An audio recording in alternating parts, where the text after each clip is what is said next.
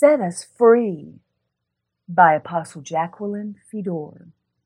Throughout history, when people have come together in one voice, in one accord to cry out to God, He was faithful to intervene. To name a few instances, when Israel was in slavery to Egypt, they cried out to God to set them free, and He did. During the age of the Maccabees, the people wanted to see the restoration of God's rule and culture. Most had been assimilated into the existing world government and its systems, but a few remembered and were loyal to God's ways. They said, Enough is enough, took a stand against their enemies, and God intervened, giving them the victory.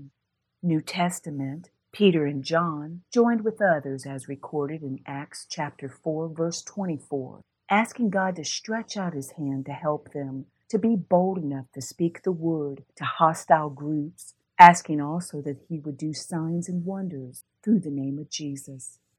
Acts chapter 4, verses 24 and 31.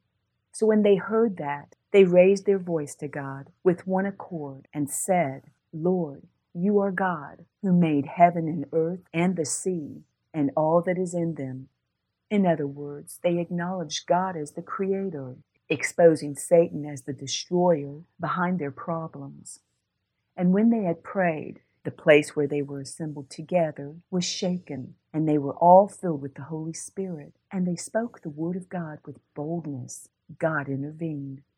The same God is alive and well today, and still ready to hear when we cry out in one accord, in one voice, as the present systems fail and the world crumbles around us, it might be a perfect time to ask the Creator to intervene once again on behalf of humanity and, in fact, for all of creation. Things are approaching critical. Satan is pushing harder and harder for the destruction of Earth's inhabitants and using man to accomplish his evil schemes. Look at the slaughter of humanity. Mothers killing their children, children killing their parents, pet abuse, random killing of innocent bystanders, etc.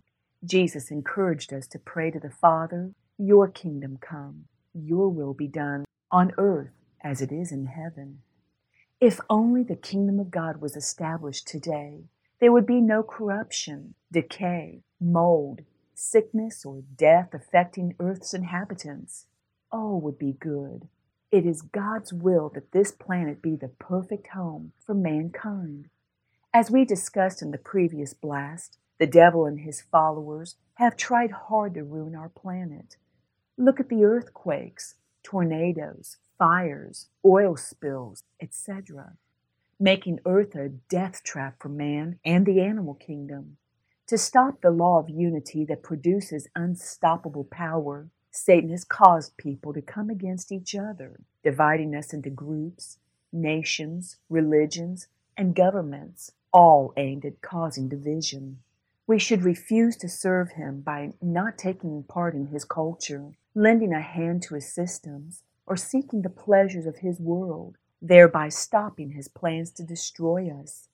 This means no more wars, no more accusing our brethren and wrongly blaming them for our circumstances. Those that Satan has offered superiority, that foolishly think they will one day rule the world, must stop manipulating the weather, hoarding the earth's resources, and trying to enslave their brothers. We are all one blood, have one creator, and this planet is our home. Satan is not our friend. He comes to steal, kill, and destroy along with the evil hordes that follow his instructions. We are unknowingly being very misled by the enemy, found in Ephesians chapter 6, verse 12. For we do not wrestle against flesh and blood, but against principalities, against powers, against the rulers of the darkness of this age, against spiritual hosts of wickedness in the heavenly places. As we can see from Scripture, these are supernatural beings that influence us to carry out their desires to gain complete control of all the Creator gave to man. Satan accomplishes this simply by causing man to break spiritual law. Through lawlessness, the devil attempts to prove to God we are not eligible or worthy of his love and protection, and accuses us of not loving him or each other.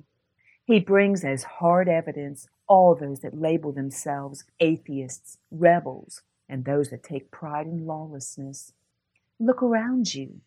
How many people do you see that are a part of the enemy's testimony against us? The majority of mankind has been fooled into becoming witnesses bearing evidence for the wrong side and do not even know it. Wake up, humanity! Let us pull off the veil of deception and open our eyes to the cleverness, deceit, and shrewdness that guides man's systems, the evil demonic strategy behind war, and see how the enemy controls mankind through fear, poverty, and yes, one of the biggest, religion. There is one family of God. If we refuse to pull together, then we form a second family that is in opposition to God's family. If we cannot love one another, help one another, and love our Creator, then we are not a part of the human race that God considers His. The planet and all on it is to be possessed by the household of God, His family. Understanding all this, what if we, with one voice, in one accord, cried out to him, would he defend us against our unseen enemies and the people they work through? Could we perhaps set a time that would sync all time zones to cry out at the same moment to God, set us free, making us one voice in one accord? No telling what would happen in the supernatural, and perhaps a big change would even be witnessed on earth. God is the great judge we can establish ourselves as witnesses for the kingdom of God by acknowledging who the enemy really is, or we can be accomplices to the crimes and share in his sentence. I would rather testify against him as an eyewitness to his crimes and provide hard evidence that will lead to his capture. I would rather have a part in rendering helpless all who follow him, be it supernatural beings or those that serve him on earth. Hopefully, the great judge will decree the verdict guilty as charged, and the earth and all on it will be set free and restored to its rightful owners.